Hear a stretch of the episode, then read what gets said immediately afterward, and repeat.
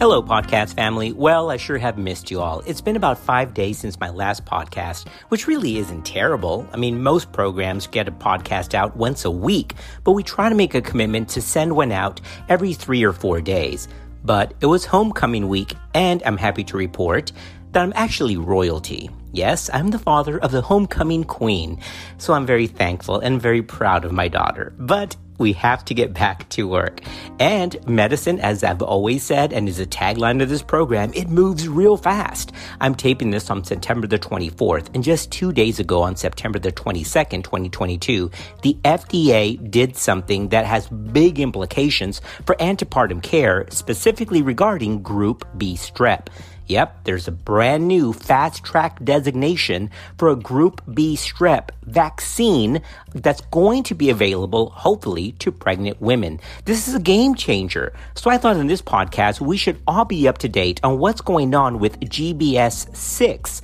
That's the name of this new pivotal vaccine. It's not out yet, but it looks like the FDA is going to finally approve this very quickly. I'm going to give you all the information and all of the data snapshot coming up right now.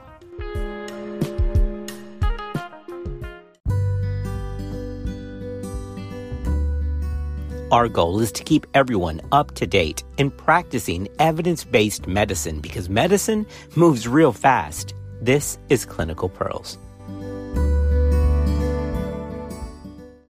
When you need mealtime inspiration, it's worth shopping Kroger, where you'll find over 30,000 mouthwatering choices that excite your inner foodie. And no matter what tasty choice you make, you'll enjoy our everyday low prices, plus extra ways to save, like digital coupons worth over $600 each week. You can also save up to $1 off per gallon at the pump with fuel points. More savings and more inspiring flavors make shopping Kroger worth it every time. Kroger, fresh for everyone. Fuel restrictions apply.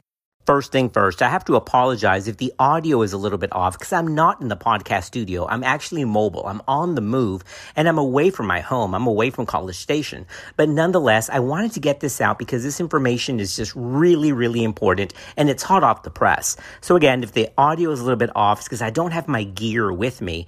But nonetheless, we're going to make it work. By the way, my production folks just love when I do this stuff on the go and then send it to them and I say, fix it. Well, that's what they're there for. Before we get into this issue on this new GBS vaccine, we have to go through what the breakthrough therapy designation actually is. What that even means. That, that's a real thing from the FDA.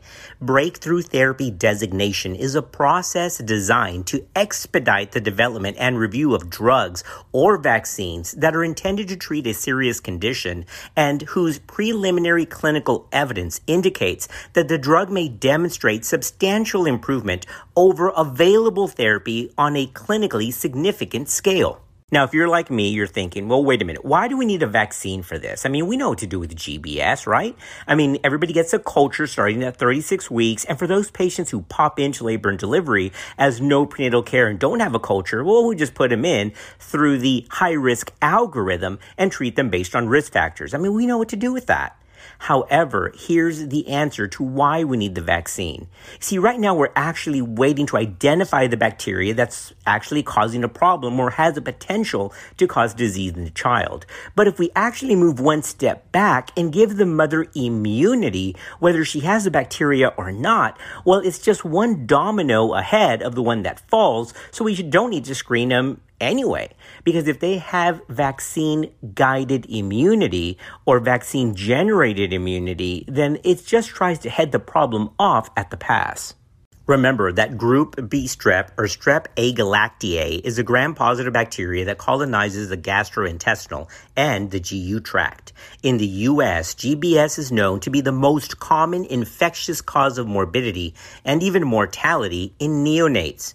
GBS is known to cause both early onset and late onset infections in neonates, but current interventions are only effective in the prevention of early onset disease. Late onset GBS disease is primarily acquired by horizontal transmission from the mother, but also can be acquired from hospital sources or from individuals in the community. Oh man, even when I'm on the move, I'm dropping clinical pearls. Did y'all get that? That's one of the reasons why this vaccine push is out there. If we identify those mothers that carry GBS and we give them penicillin intrapartum, that's fantastic. But there was a clinical pearl that we just stated. That's only effective in the prevention of early onset disease.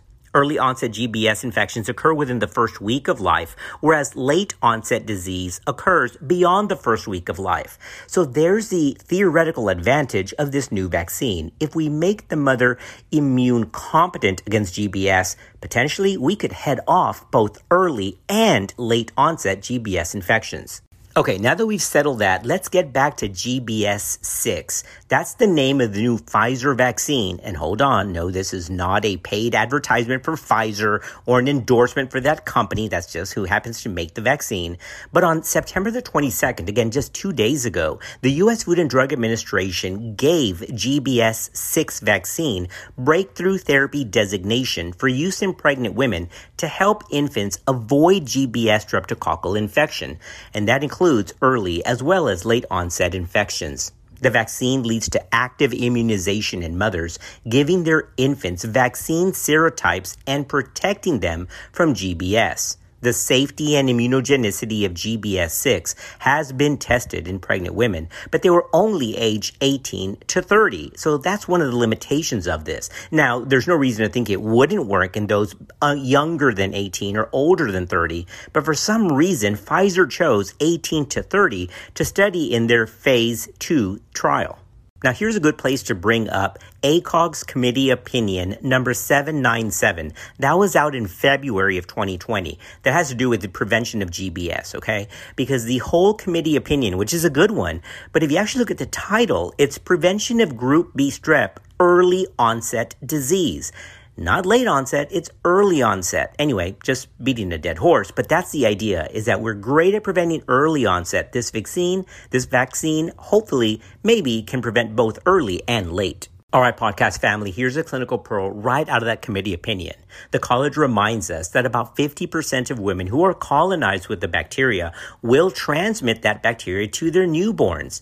However, thankfully, it's not 50% that will develop early onset disease. Vertical transmission, of course, happens during labor or after rupture of membranes, and in the absence of intrapartum antibiotic prophylaxis, 1 to 2% of those newborns will develop GBS early onset disease.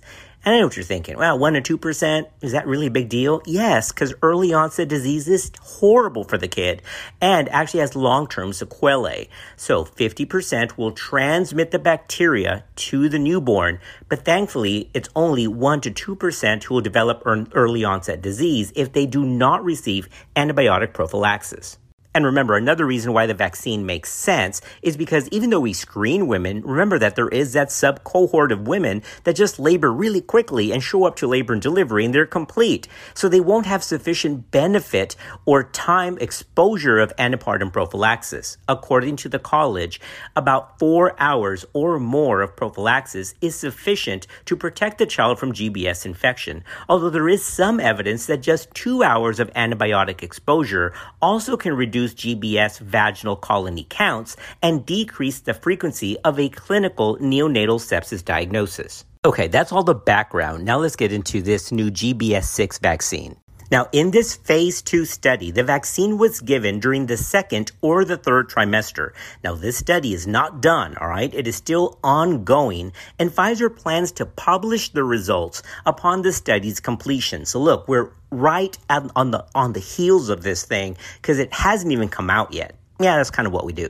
Now, just a quick reminder of what the phases are for the FDA trial. Okay. Now, we've done plenty of clinical trials ourselves, both for medications and med device, but here's what they look like. Phase one is typically like animal studies or preclinical. Phase two actually involves clinical testing, predominantly for efficacy and safety. Phase three is typically called the pivotal trial. That's the one that the FDA looks at for approval, eh, for marketability, or for wide scale use. And then phase four is typically post market surveillance.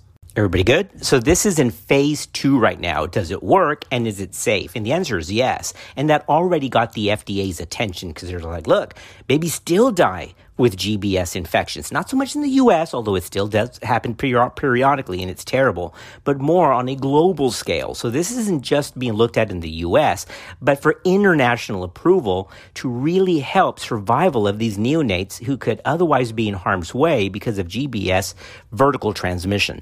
So if the FDA does give it its final approval, remember this is for use in pregnant women, GBS6 could help protect newborns from this serious illness caused by this disease like meningitis, pneumonia, and sepsis, and it would fulfill a critical global public health need. Okay, look, I just think this room is so stinking echoey, but it's the best room I have, so ugh, frustration. Another day is here, and you're ready for it. What to wear? Check. Breakfast, lunch, and dinner? Check. Planning for what's next and how to save for it? That's where Bank of America can help.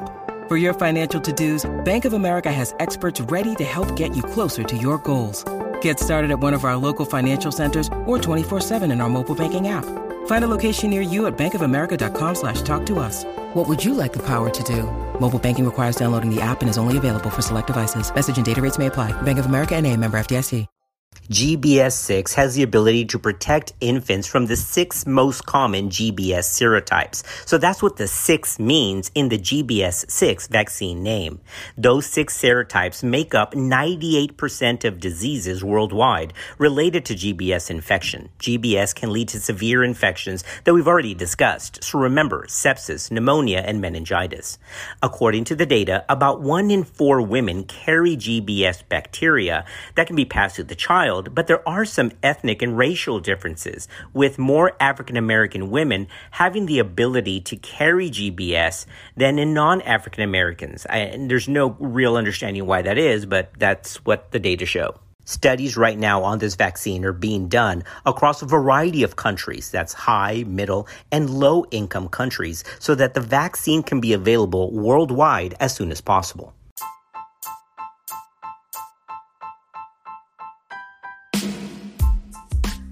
All right, podcast family, don't ever say I'm not committed to medical education because even though I'm not in the podcast studio and I'm on the move, I just had to get this out because I wanted you to be aware about this Group B Strep 6 vaccine in case you're asked about it. I mean, when this thing is approved, it's going to be a game changer. Yeah, we're great at identifying and culturing at 36 weeks and then following the risk based algorithm. That's fantastic for early onset disease, but we're missing the ability to take care of these babies for late onset infections. So we can prevent both with this vaccine administered to pregnant women in the second or third trimester. Game changer. Anyway, thanks for being patient with the weird audio. If it's weird, I don't know. Uh, maybe it's not. But anyway, I wanted to get this out and I did miss you all. So thank you all for your Facebook messages. For those of you who are studying for your oral boards and, and, and you send me those questions, I love it. Uh, there's a great team there um, in Dallas at ABOG, uh, great friends, and, and I sure do miss uh, my oral board participation. So anyway, we'll see you next time on Clinical Pearls.